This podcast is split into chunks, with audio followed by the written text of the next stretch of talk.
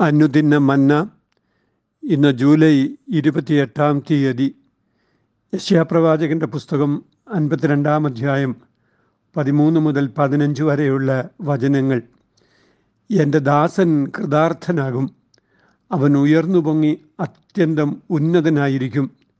അവന്റെ രൂപം കണ്ടാൽ ആളല്ല എന്നും അവന്റെ ആകൃതി കണ്ടാൽ മനുഷ്യനല്ല എന്നും തോന്നുമാറ് വിരൂപമായിരിക്കൊണ്ട് പലരും നിന്നെ കണ്ട് സ്തംഭിച്ചു പോയതുപോലെ അവൻ പല ജാതികളെയും കുതി കുതിച്ച് ചാടുമാറാക്കും. ആ രാജാക്കന്മാർ അവനെ കണ്ട് വായു പൊത്തി നിൽക്കും.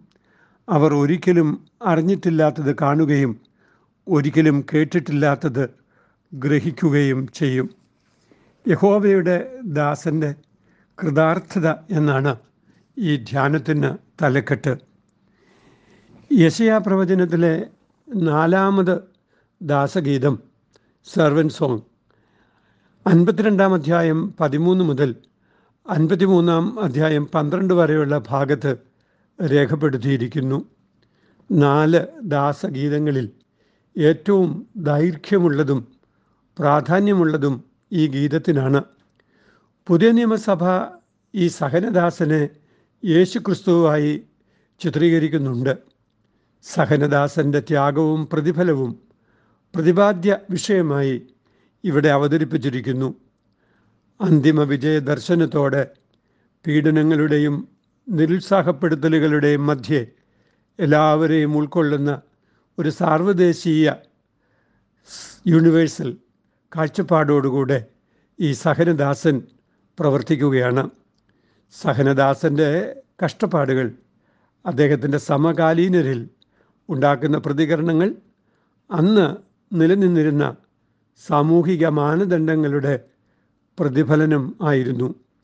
എന്നാൽ ഈ കഷ്ടപ്പെടുന്ന ദാസനുണ്ടായ ആത്യന്തികമായ വിജയം അവരുടെ കാഴ്ചപ്പാടുകളെ മാറ്റിമറിച്ചു. മൂന്ന് വരികൾ വീതമുള്ള അഞ്ച് ചരണങ്ങളാണ് ഈ ദാസഗീതത്തിന് ഉള്ളത്. അമ്പത്തിരണ്ടാം അധ്യായം പതിമൂന്ന് മുതൽ പതിനഞ്ച് വരെയുള്ള ആദ്യ ചരണം. ഭാവിയിൽ സഹനദാസനുണ്ടാകാൻ പോകുന്ന ശ്രേഷ്ഠാവസ്ഥയെ സൂചിപ്പിക്കുന്നതാണ്.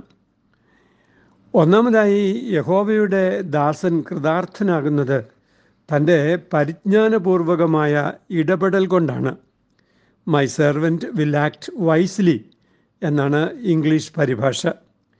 യഹോവ കൂടെ ഇരിക്കുന്നത് കൊണ്ടാണ് ഒരുവന് വിവേകമുണ്ടാവുന്നത് എന്ന് ഒന്ന് ശമുവൽ പതിനെട്ടിന്റെ പതിനാല് സൂചിപ്പിക്കുന്നു. ദാവീദ് രാജാവ് വിവേകത്തോടെ നടന്നത് യഹോവ കൂടെ ഇരുന്നതുകൊണ്ടാണ്. ദൈവിക പ്രമാണങ്ങളോടും വചനത്തോടും അനുസരണം കാട്ടുന്നത് കൊണ്ടാണ് വിവേകമുണ്ടാകുന്നത് എന്ന് യോശുവ ഒന്നിന്റെ എട്ട് സൂചിപ്പിക്കുന്നു. രാവും പകലും അവ ധ്യാനിച്ച് അനുഭവമാക്കുമ്പോഴാണ് കൃതാർത്ഥത അനുഭവമാകുന്നത് എന്ന് യോശുവായോട് യഹോവ അരളി ചെയ്യുന്നുണ്ട്. രക്ഷകനും വിമോചകനുമായി വരുന്ന മിശിഹ ബുദ്ധിയോടവാണ് നീതിന്യായവും നടത്തുമെന്ന് ഇസ്രായേൽ വിശ്വസിച്ചതായി ഇരമ്യാവ് ഇരുപത്തിമൂന്നിന്റെ അഞ്ചിൽ രേഖപ്പെടുത്തിയിരിക്കുന്നു. അവൻ ഉയർന്നു പൊങ്ങി അത്യന്തം ഉന്നതനായിരിക്കും എന്ന പ്രയോഗം യശയാവ് ദേവാലയത്തിൽ കണ്ട ദർശനത്തിലെ രൂപത്തോട് ചേർന്നിരിക്കുന്നതാണ്. യശയാവ് ഒന്ന്. പുതിയ നിയമസഭ ആകട്ടെ ഈ വചനങ്ങൾ യേശുക്രിസ്തുവിന്റെ മഹത്വീകരണത്തോടെ ചേർത്ത് ധ്യാനിക്കുന്നുണ്ട്. അപ്പസ്വൽ പ്രവർത്തികൾ മൂന്നിന്റെ പതിമൂന്ന് ഫിലിപ്പിയർ രണ്ട് ഒൻപത് മുതൽ പതിനൊന്ന് വരെ എഫ് എസ് ലേഖനം ഒന്നിന്റെ ഇരുപത്തിമൂന്ന് തുടങ്ങിയ വചനങ്ങൾ ശ്രദ്ധിക്കുക. പിതാവിന്റെ വചനത്തെയും ഹിതത്തെയും കുരിശിലെ മരണത്തോളവും ധ്യാനിക്കുകയും നിവൃത്തിയാക്കുകയും ചെയ്തവനാണ് ഭൂമിയിൽ ഉയർത്തപ്പെട്ടത്. അയച്ചവന്റെ ഇഷ്ടം അന്ത്യത്തോളവും ചെയ്യുന്നതും പരിശോധിക്കപ്പെടുമ്പോൾ തന്റെ നിയോഗത്തിൽ വിശ്വസ്തനായി കാണപ്പെടുന്നതുമാണ് ബുദ്ധിയെന്ന് പുതിയ നിയമവചനങ്ങൾ പലയിടങ്ങളിൽ ഓർമ്മിപ്പിക്കുന്നുണ്ട്. ദൈവഹിതം ചെയ്യുന്നത് തന്നെയാണ് ബുദ്ധിയെന്നും അതുമാത്രമാണ് കൃതാർത്ഥത നൽകുന്നത് എന്നും വചനം ഓർമ്മിപ്പിക്കുന്നു. ബുദ്ധി ദൈവഹിതം അനുസരിക്കുന്നതാകുന്നു എന്ന് വലിയ തിരിച്ചറിവ് നമ്മുടെ ജീവിതങ്ങളെ സ്വാധീനിക്കേണ്ടതുണ്ട് എന്ന് ഈ വചനധ്യാനം നമ്മെ ഓർമ്മിപ്പിക്കുന്നു. രണ്ടാമതായി യഹോവയുടെ ദാസന്റെ രൂപം കണ്ടാൽ ആളല്ല എന്നും അവന്റെ ആകൃതി കണ്ടാൽ മനുഷ്യനല്ല എന്നും തോന്നുമാറ്. വിരൂപമായിരിക്കൊണ്ട് പലരും നിന്നെ കണ്ട് സ്തംഭിച്ചു പോകുന്നതായി രേഖപ്പെടുത്തിയിരിക്കുന്നു. ഓരോ കാലഘട്ടത്തിലും നിലനിൽക്കുന്ന സാമൂഹിക മാനദണ്ഡങ്ങളിലാണ് സമകാലീന സമൂഹം ഓരോരുത്തരെയും വിലയിരുത്തുന്നത്. വിരൂപമായത് വിരൂപമാക്കപ്പെട്ടത് എന്ന പദപ്രയോഗം ദൈവത്തിന് യാഗമായി അർപ്പിക്കപ്പെട്ടുകൂടാത്ത ഊനമുള്ള മൃഗം എന്ന പദപ്രയോഗത്തോട് ചേർന്ന് നിൽക്കുന്നതാണ്. ദൈവത്തിന് അർപ്പിക്കപ്പെട്ടതും ദൈവത്താൽ ഉപയോഗിക്കപ്പെടുന്നതുമായ വ്യക്തി ഈ ദാസനെ പോലെ അവഹേളിക്കപ്പെടുന്നവനോ ഉപദ്രവിക്കപ്പെടുന്നവനോ ആയി കാണപ്പെടുകയില്ല എന്നാണ് സാമാന്യ ജനങ്ങളുടെ ധാരണ. അതുകൊണ്ടാണ് അവർ സ്തബ്ധരായിത്തീരുന്നത്. മറ്റു ചിലരാകട്ടെ യഹോബയുടെ ദാസന്റെ അവകാശവാദം ദൈവദൂഷണം എന്ന് കരുതി അദ്ദേഹത്തെ അവഹേളിക്കുകയും ചെയ്യുന്നു. കഷ്ടപ്പെടുന്ന ദാസൻ എന്ന സംജ്ഞ യേശുവിനെ സംബന്ധിച്ചിടത്തോളമാണ് ഏറ്റവും അർത്ഥപൂർണമാകുന്നത് എന്ന് നാം അറിയുന്നു. ദൈവപുത്രൻ എന്ന യേശുവിന്റെ സ്വത്വബോധത്തെ ഏറ്റവും അധികം എതിർത്തത് മഹാപുരോഹിതരും ശാസ്ത്രിമാരും പരീശരുമായിരുന്നു എന്ന് നാം അറിയുന്നുണ്ട്. അവരുടെ സങ്കല്പത്തിലുള്ള രാഷ്ട്രീയ മിശിഹ ആയിരുന്നില്ല കർത്താവ്. അവരുടെ നോട്ടത്തിൽ കർത്താവ് കുരിശിൽ കഷ്ടപ്പെടുന്നത് കർത്താവിന്റെ അവകാശവാദങ്ങളെ നിഷേധിച്ച് കളയുന്ന യാഥാർത്ഥ്യമായിരുന്നു എന്നാണ് അവർ ചിന്തിച്ചത്. കുരിശിൽ നിന്ന് ഇറങ്ങി വന്ന അത്ഭുതം കാണിക്കുവാൻ വഴിപോക്കർ കർത്താവിനെ പരിഹസിച്ച് പറഞ്ഞതുപോലും നാം അറിയുന്നുണ്ടല്ലോ. അതുകൊണ്ട് സാമാന്യ ലോകത്തിന്റെ ചിന്താഗതികൾക്കപ്പുറമായിരുന്നു സഹനദാസന്റെ കഷ്ടതകൾ എന്ന് നാം അറിയുന്നു. എന്നാൽ ദൈവം അവനെ അംഗീകരിക്കുന്നത്.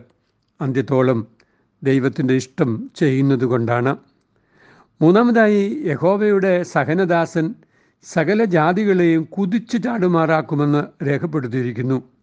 ഇംഗ്ലീഷിൽ പല ജാതികളെയും തളിപ്പ് നൽകി ശുദ്ധീകരിക്കും എന്നാണ് എഴുതിയിരിക്കുന്നത്. അതായത് he will sprinkle many nations ഈ തളിപ്പ് ശുദ്ധീകരണത്തിനും പ്രതിഷ്ഠയ്ക്കും വേണ്ടിയാണ്.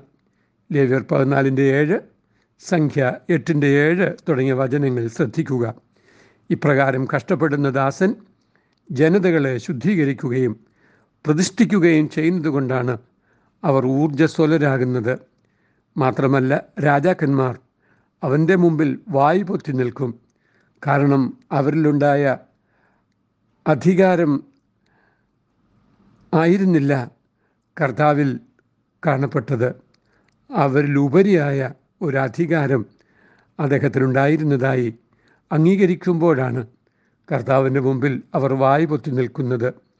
മാത്രമല്ല അവർ പ്രവചനങ്ങൾ കേൾക്കുകയോ അറിയുകയോ ചെയ്തിട്ടുള്ളവർ ആയിരുന്നില്ല എങ്കിലും അദ്ദേഹത്തിന്റെ ജീവിതത്തിലൂടെ ഇതുവരെ കേട്ടിട്ടില്ലാത്തതും അറിഞ്ഞിട്ടില്ലാത്തതുമായ ദൈവിക അരുളപ്പാടുകൾ ലോകം തിരിച്ചറിയും.